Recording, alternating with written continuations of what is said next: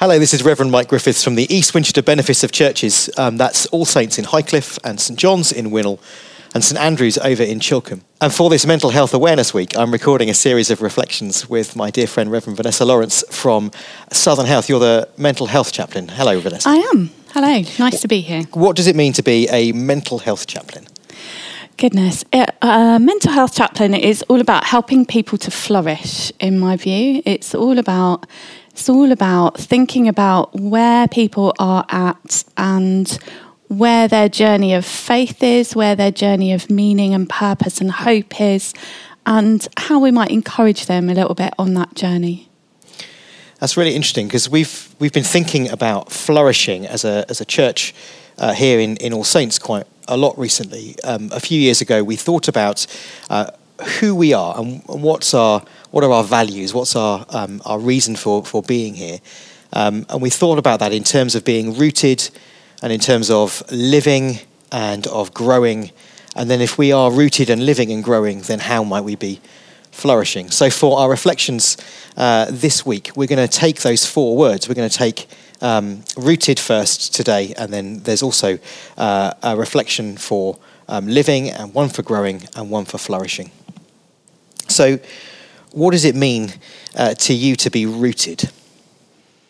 Roots are really interesting things, aren't they? I have this enormous eucalyptus tree outside of my house, and it's huge, really huge.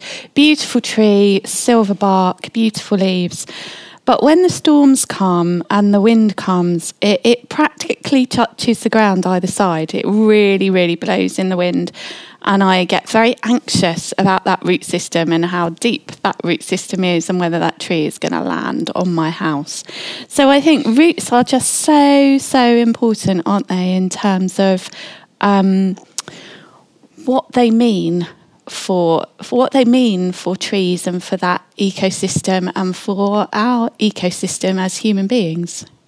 Yeah, there's something about how we, where do we get our, our um, nutrients from? Where do we get the stuff that feeds us? Where do we get the stuff that keeps us alive and, and enables us to be the, the best version of, of who we are? And, and that might be things like our, our family or our friends. It might be some of the things that we enjoy doing, um, ways that we might be able to be creative.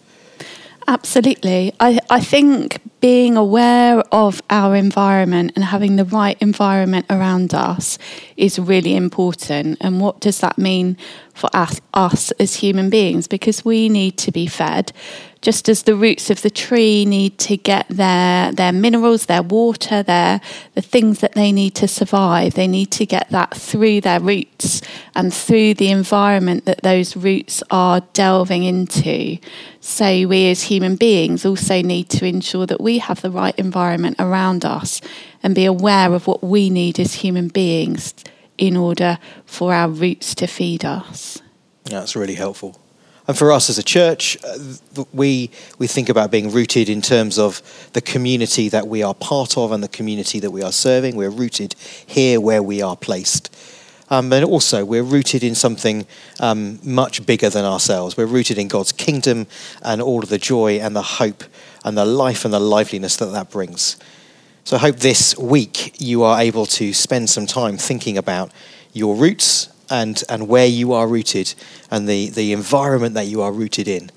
And hopefully that will enable uh, you to, um, to see how you are fed uh, and nurtured in that environment and become the best version of yourselves. Thank you.